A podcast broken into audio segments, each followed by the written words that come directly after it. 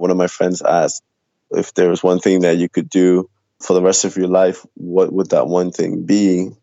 And I told him that I would explore the world in the most unconventional ways and uh, learn from what I've seen and share that with the with the rest of the world. Welcome to Cross Pollination, a show about creativity, innovation, and doing things differently. We're a member of the Alberta Podcast Network, powered by ATB. This week on Cross Pollination's first show of a new decade, we kick off the traditional season of resolutions and new projects with Mario Rigby, who chats with us on the theme of dreaming big and going after big adventures. If you thought exploration meant sailing off the edge of the map and getting scurvy, you're in for something new. Mario is a Canadian explorer, an MEC Adventure Ambassador, and a cultural cross pollinator who's brought an international background to Canada and who's now bringing Canada to the world. Mario's never lost a childhood zeal for adventure. He tells us about his journey by foot up the eastern length of Africa and about biking across Canada. This from a man who hadn't previously rode further than 10 kilometers at a time. In 2020, Mario is on to more big Canadian and international adventures, and he'll tell us about those too. We hope this makes you want to take a wander out of your comfort zone and create your own cross pollinating adventures, big or small.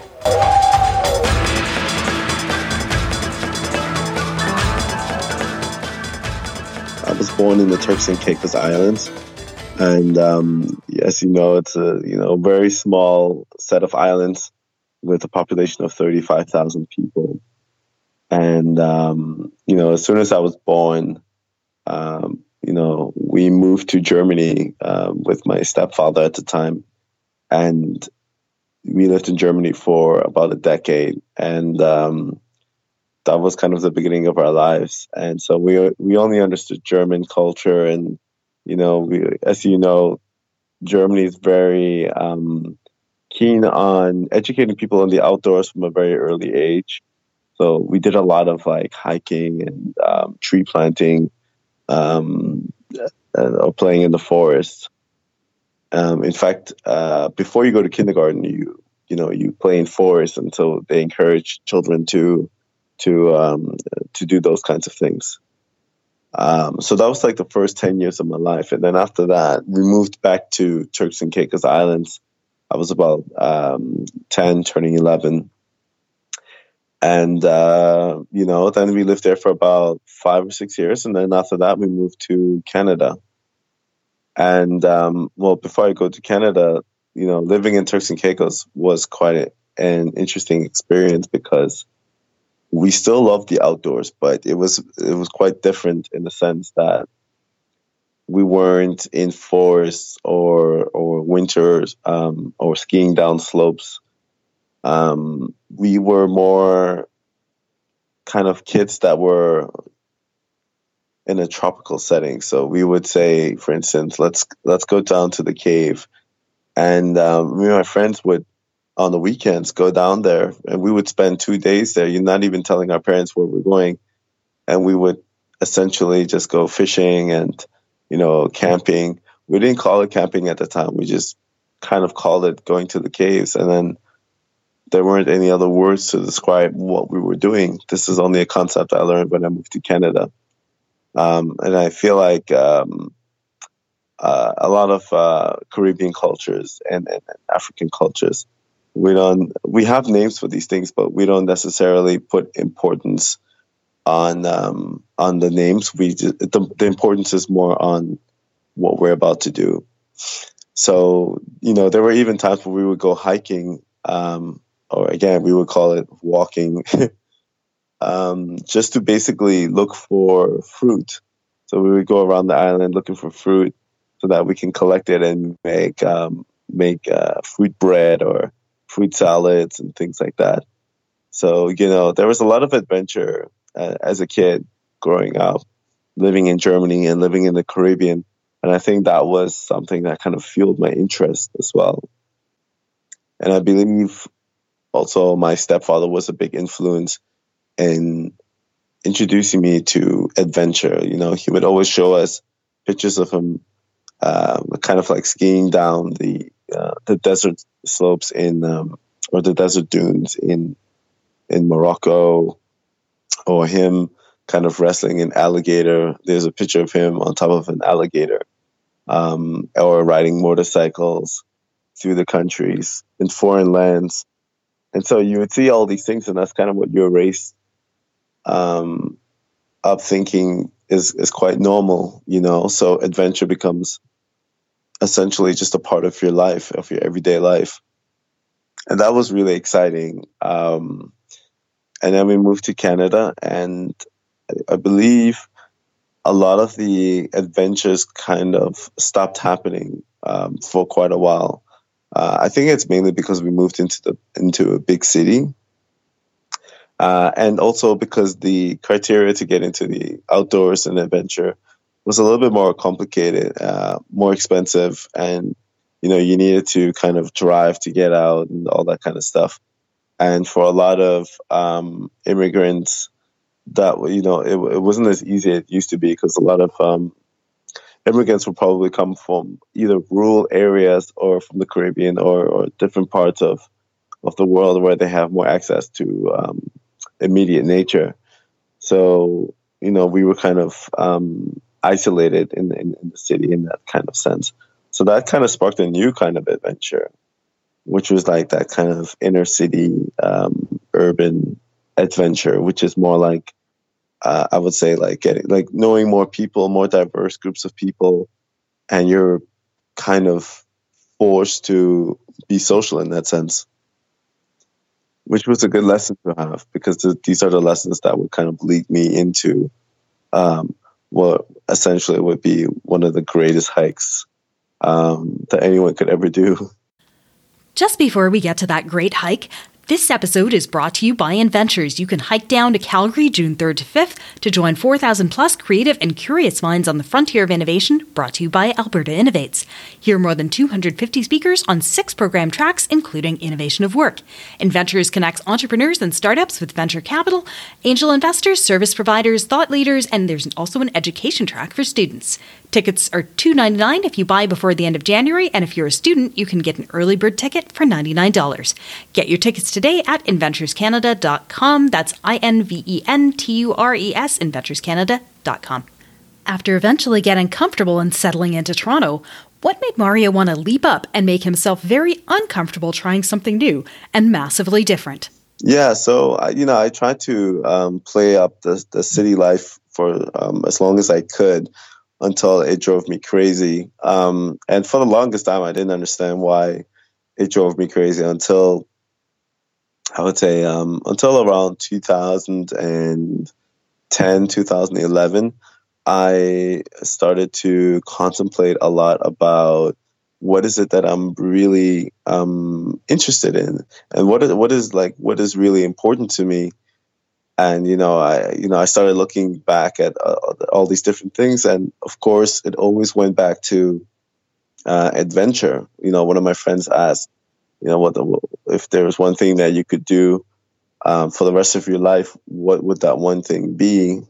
And i told him that i would explore the world in the most unconventional ways and uh, learn from what i've seen and share that with the with the rest of the world so, you know, those are the three things um, combined together that I would consider um, one of my deepest, um, my deepest uh, loves. Really, it's uh, in a sense kind of my purpose, um, which is to to share to share knowledge. Um, but my passions are more about how I share that knowledge, um, which can come in many different forms. Which could be like exploring filmmaking um, or you know doing talks and things like that. So so those are my passions. And then my purpose is like kind of that nucleus which is the the the the, the sharing of the knowledge of, of the things that um, I, I experience. Basically uh, seeing truths in a sense Mario's tapped into a fairly new and now well recognized idea not to just blithely follow your passions in life, but dig into what motivates you deeply, the things that give you purpose. In his case, it led him halfway around the world and on a trip that lasted for two and a half years. Lots of people are inspired to see, travel, and work in different regions in Africa, and their reasons range from ancient history to old school wildlife documentaries, culture, dramatic landscapes. In his case, it started with the love of a comic series that's now become a hit movie set in the fictional and powerful kingdom of Wakanda. Crossing Africa was inspired by many, many different things.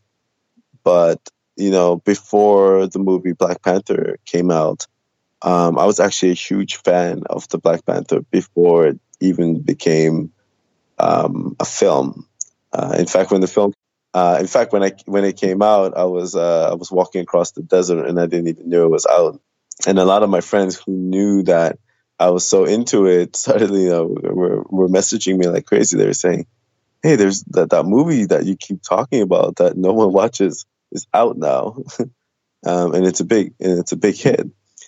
And you know, uh, the way I saw it was when I was a kid. Me and my brother, we we would watch the Black Panther, and there was there was this one episode where um, uh, the king of Wakanda um, had to walk across Africa. Well, he decided to walk across Africa actually, and the whole episode was about it, where he essentially went through all these different adventures met the girl of his dreams, um, the love of his life, and um, you know he got robbed.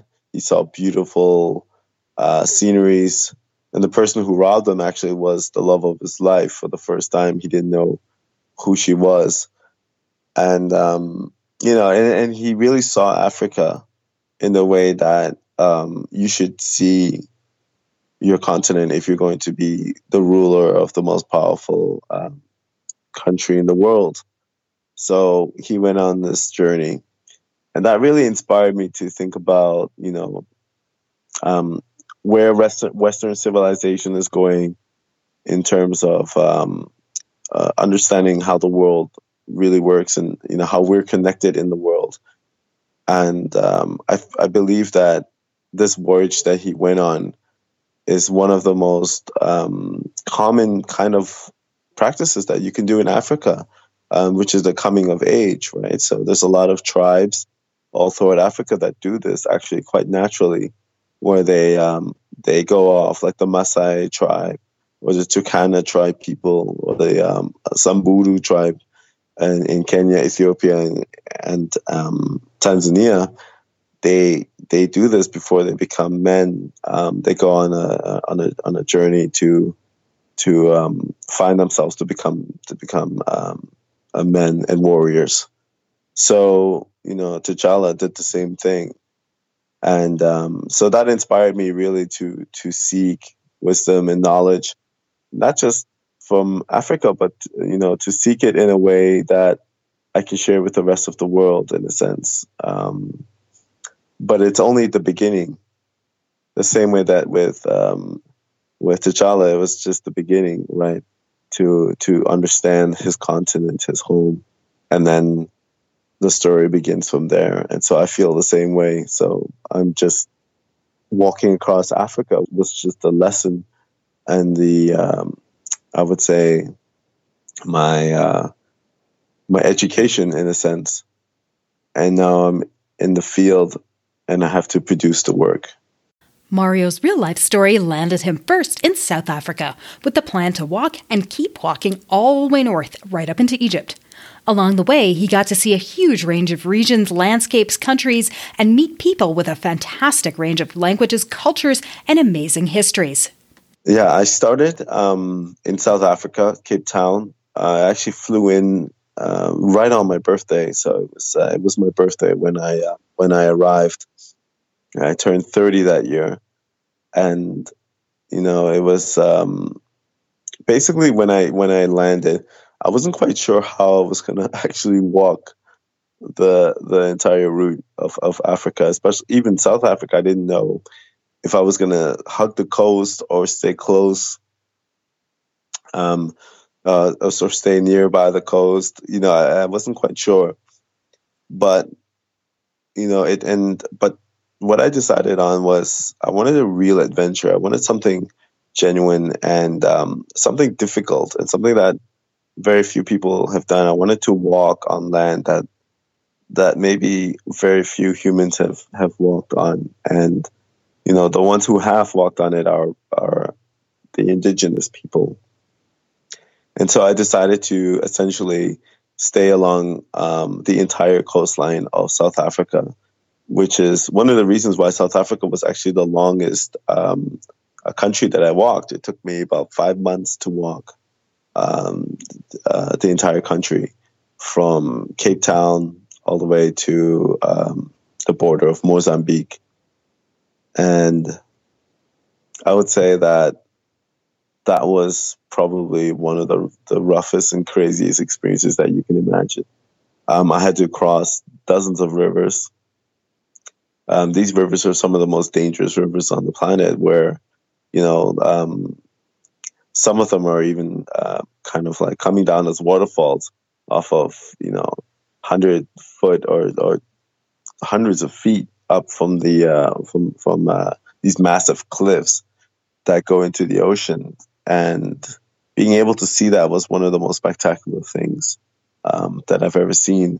Uh, getting nearly bit by snakes and um, you know suffering on the beaches. I call it the beach trap, which is essentially when you when you're walking along the beaches and you've gone about 50 to 70 kilometers and you have another 100 kilometers to go but you know you're in trouble if you run out of water because you have no place to go. You can't go into the into the water, and you can't go inland because it's just so rough of the bushes, and it's just another. It's hundreds of kilometers until there's a road, so you're essentially stuck on the on the beach, and that was probably the most isolated I've ever felt, because there's this constant um, sound of the ocean or the waves and it's just like repetitive for for days and days, sometimes weeks, um, or days where you just don't even open your mouth for more than uh, more than a week, and the only thing that opens your mouth is for food, water, and if you're gasping for air. Um, and then I started to hug as much as I can the coast of uh, Mozambique until eventually I started to go inland. Um, uh, although, yeah, and then I think my my coastal my coastal walks ended around um, yeah around Mozambique, where I then eventually entered into Malawi. And Malawi is surrounded; it's a basically landlocked country, so it was the first time I just essentially was um, in the uh, away from the ocean, but I was still surrounded by water because that's when I decided to actually instead of continuing to walk Malawi, I wanted to kayak this lake that they have, which is um, parallel to the direction I needed to go, which is around 550 kilometers long. And so I thought this is a perfect, uh, perfect plan to to kayak the entire lake.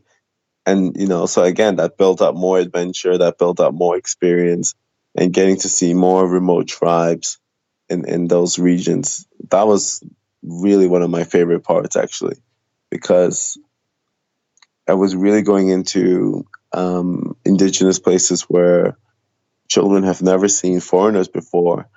And when they saw me, it was quite surprising because, you know, foreigners have always been uh, told to be Muzungu, which is, uh, you know, their term for uh, a white man or white person, but essentially means the the, the traveler.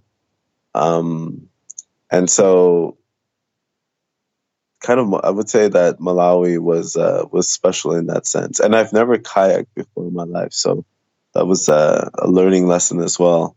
That I probably I wouldn't do it that way again, but that was definitely a very hard lesson to um, uh, to understand. Um, going into those those areas, and um, you know, if you play the wrong move, if you if you deal with the wrong cards, then there could be massive consequences, uh, which had happened to me where my kayak sank, sank a couple of times. I was arrested numerous times just because I'm on land property that I shouldn't have been on, or people being suspicious of me, etc., etc. Um, and then I kind of just uh, zipped through the rest of um, the eastern um, countries, so Tanzania, Kenya. Um, and those were very interesting. So it became a little bit more safari land. So as I was going through Africa, I'm essentially going through all the um, the different seasons, the monsoon seasons, uh, you know, desert, winter, um, the heat waves. It was pretty much everything that you can imagine. I went through, um, even going through Ethiopia actually after Kenya. Um, I remember just before I got to Ethiopia in Marsabit, Kenya, it was really hot weather, just desert, um, desert heat, just kind of like baking on you.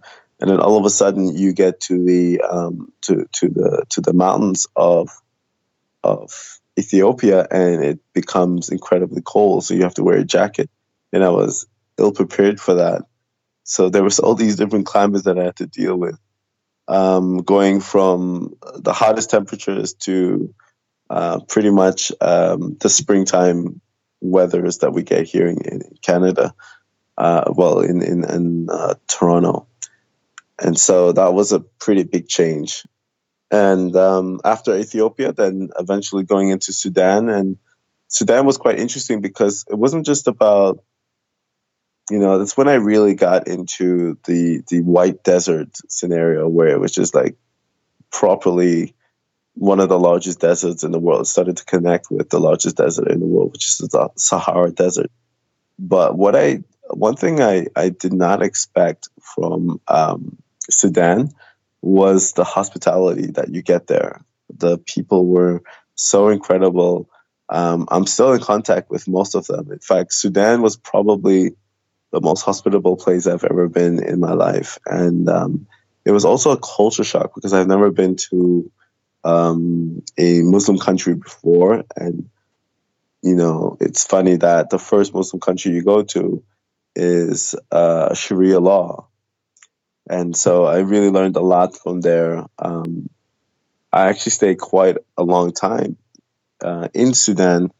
Uh, one, because I was injured and I needed recovery, and two, because um, they just did not want to let me go and I didn't want to leave. So, you know, I really built um, some really strong, lasting friendships there.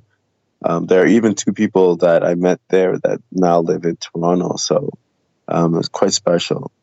Um, and then uh, leading to my final uh, country, which was uh, Egypt, uh, again, was a different, beautiful experience where now I'm part of this ancient uh, civilization that's been around for over 4,000 years. And, um, you know, I was able to to be to participate in in uh, or or uh, actually a better said because um, I didn't really do anything, but I stayed with uh, people that were at um, excavation sites, where uh, archaeological sites where people would um, basically used uh, um, uh, brushes to to like dust rocks to see, you know, um, ancient uh, empires or civilizations that have existed for over 3,000 years. And I was able to, to see how that, how one civilization was basically stacked on top of another. So one could be 4,000 years old, the other one is 2,000 years old, the other one is 1,000 years old. And you could see just like empires stacked on top of each other. And, and, you know, being at this archaeological site, I was able to like literally see that with my own two eyes and um, you know I was able to even uh, there was this one mummy that was just kind of like spread on the table that they literally just had taken out of the ground, and um, you know they said, yeah, this is your one and only chance to ever touch and hold up a mummy. So if you want to, you can go ahead. So I did, and um, something so special about what we as humans have done uh, so long ago um, can still have lasting uh, effects today. Um, but yeah, so Egypt was quite special and spectacular because of the the the history that was there. But I would say it was I would say it was a lot easier because of the River Nile. So the River Nile has been for it's been around um, for essentially forever, and it's kind of what kind of started human civilization or, or leapfrogged human civilization and I was able to basically trace my route from the river Nile all the way um, to Cairo, where essentially I ended my um, my walk. In case you ever find yourself on the verge of mummification and need help, here's a quick message from AHS, the Provincial Health Service, to let you know how they can help. We ask these children if they know when to go to emergency and when there are other options. I would definitely go to emergency if I broke my arm. If you stopped breathing or something's really wrong. If you had a cold, you should probably just go to a doctor and not into the emergency or clinic. If you have an emergency, we're here to help. If it's not an emergency, you have options. Take control of your health. Call 811 or visit ahs.ca/options. Back to our story. I asked Mario what surprised him most in his travels that he didn't know beforehand. Care for others, hospitality, safety, and creativity were among his thoughts. He mentioned specifically the concept Ubuntu, which in this case is not the Linux operating system, but a Zulu word that describes a philosophy in relating to other people and a common sense of humanity. Hmm. I would say it's uh, the safety.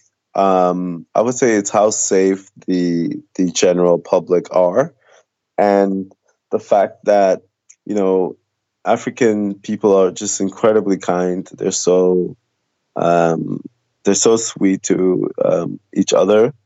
They, you know, believe in this um, uh, philosophy called Ubuntu, which you might be familiar with. It's kind of abundant throughout Africa, actually. So it's not isolated in one place.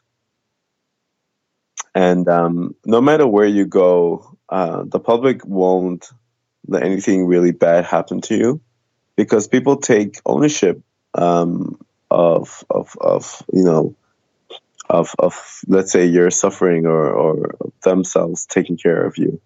Um, it's not like in North America where if we see someone getting injured, I forgot that term. There's a psychological term when you just kind of watch someone suffering uh, when they accident or something, um, bystander um, syndrome or something. And so they don't seem to have that over there. If they see you uh, tripping or you, know you twist your ankle, um, you know like everyone comes up to you and, and, and, tries to make sure that you're okay. And so that's the experience that I've had there. Um, I would say that Africa has this rawness that's unique um, in the world, and that rawness is reality, which is, you know, if if someone if someone likes you or is fond of you, then you know that they're fond of you. If someone doesn't like you, then you know they, they you'll know that too. But in the most endearing way, they'll tell you um, with love that what you're doing is wrong. You know, uh, it's it's quite incredible. Um, and I would say also the hospitality that I received, especially in um, in Sudan. Um, I received a lot of hospitality in Ethiopia as well um, such incredible human beings. Um, I learned so much from them. I would say the other thing that I was really surprised about was how much I learned um, about the world in in in this con like in this eastern part of the continent. One of the ways modern creativity is emerging in different parts of Africa today are many tech and entrepreneurial ventures arising in regional centers as often young people take on challenges, from supplying energy through new business models to digital finance and health, agriculture, and education. We'll hear a bit more about that later in the season. Mario, meanwhile, also has some big Canadian adventures under his belt and more coming up. This past summer, he biked through all 10 provinces, encountering grand mountains, flat prairies, big and small cities, coast, lots of forest, and of course, all unofficially bilingual English, French, and more. I asked him about the toughest and best parts of that trip. Um, okay, so definitely the beginning because A, I've never done a biking tour before, never biked for more than 10 kilometers before in my life. And I decided to uh, start in BC for some reason. And uh, so I'm climbing up these uh, literally mountains, and that that definitely uh, really um, kicked my butt big time. I learned um, the lesson of, uh, of of getting a lot stronger. so I exponentially became stronger because of BC, and that that made the rest of my trip um, doable. but um, I didn't think it was going to be that tough, but you know, it definitely um, it definitely was yeah, so I started there, and uh, my favorite part was definitely the end. um, in um, in uh, in Newfoundland, very beautiful uh, land. But I would say St. John is St. John's is uh, also very um, incredible place. Um, very hospitable people, um, and I would say like in the middle part of Canada, I really got to um, I got to meet a lot of the indigenous people, and um, you know I even did a, a few videos uh, capturing their stories and and you know where they're coming from and you know where where are they going with with with uh, what's happening with them at the moment. So I got to really learn about all aspects of Canada. That brings us to some of his upcoming projects. I'm planning on doing. Uh, uh, it's just a, a, small expedition, but it's I think a, a, very important one, where I'd like to shoot film of the impact of climate change um, in regards to Indigenous people living in the north um, in the Nunavut area. So, so that's um, that's something in, in, the works for for July 2020. Um, and then, of course, there's the the big adventure to go back to Africa, um, uh, focusing on sustainable and renewable energy, um, particularly in transportation in um, in all of Africa, and we'll be touching base in uh, 36 countries.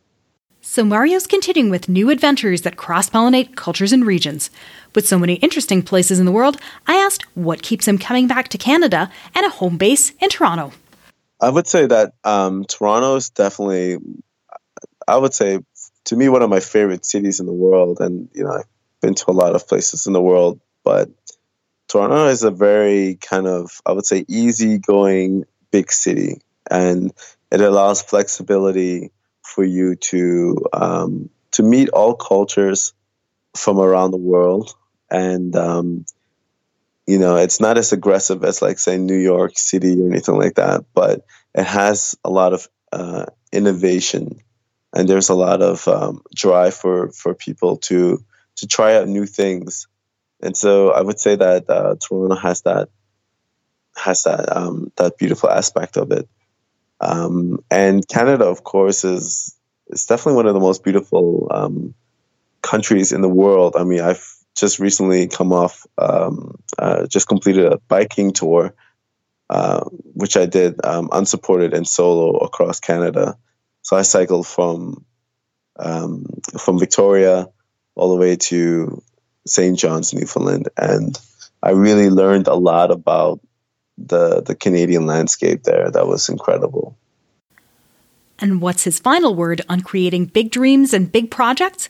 It comes back to purpose with a dash of courage, finding and walking your own adventurous path. Yeah, I would say it takes courage. Um, and that courage means leaving behind the the the cushion of that safe nine to five job or that security pension that you have. Um, it means really um, disregarding, in a sense, you know, the, the, the things that you've been taught in school, in university, and you're kind of having to to do your own thing because you know sadly our institutions don't really provide us with um, with many tools or economic benefits in helping um, our civilization. Um, it has tools for helping us grow our economy, but you know, uh, it doesn't necessarily help us with like, you know, fighting, um, fighting poverty or homelessness, or or famine, or you know, wars against each other. You know, these are the these are like actual base layer problems. And for some reason, base layer problems aren't really something that that we tend to teach in school. We, you know, like if you go into politics and stuff like that, you might hear about some lessons that you'll learn on, you know, how to how to trick people to listen to you with your ideas. But um, beyond that, um, I think we need to um, have more brave people on this planet. And and to do the things that you do that you're incredibly passionate about takes a lot of courage. Because um, you know for the longest time i didn't really believe in myself. I didn't really think that i can do these things. And i think a lot of people feel the same way too. They feel like you know who am i i'm just a pod in this in this this vast ocean taking a leap of faith really and a lot of the people that i've met who are also in the same kind of game also took a leap of faith. Um, there are some lucky ones who whose parents and whose lives you know they've kind of been built that way, and you know that that's uh, that's that's always uh, important as well. But you know, a lot of people just you kind of have to just do it, and and to do that, you have to really appreciate yourself. You have to love yourself um, uh, inherently, like like in the, in the, in the, in the most raw way. And self love means reality check. That means, you know, what am I really doing? What am I contributing back to society? Am I really happy, or am I just am I just uh, pretending to be happy because this is what society told me, or my parents, or my best friends, or my lover told me that uh, this is why I should be happy. Um, so self love is really um, understanding where you stand and you know how true are you being to yourself. So um, if you can tackle the, those, then uh, the next step would be to to take that leap of faith and um, you know do it at any cost. It's going to be difficult. Uh, there will be financial setbacks. There will be um, uh, discomforts that you'll have. There will be major risks. Um, but anyone, if you can ask anyone, they would never um, take it back. They would never regret what they do. I hope you enjoyed this new decade episode on big dreams and big adventures that cross pollinate the world. If you'd like to know more about Mario's work and projects, you can find him at mariorigby.com and at Mario Rigby on Instagram and Twitter. If you'd like to comment on this episode, you can drop us a line at Pollinata1, also on Twitter. And of course, we always appreciate you sharing this podcast with anyone else you think might enjoy it too. Thanks for listening, and thanks to Zapsplat.com for sound effects. See you next time.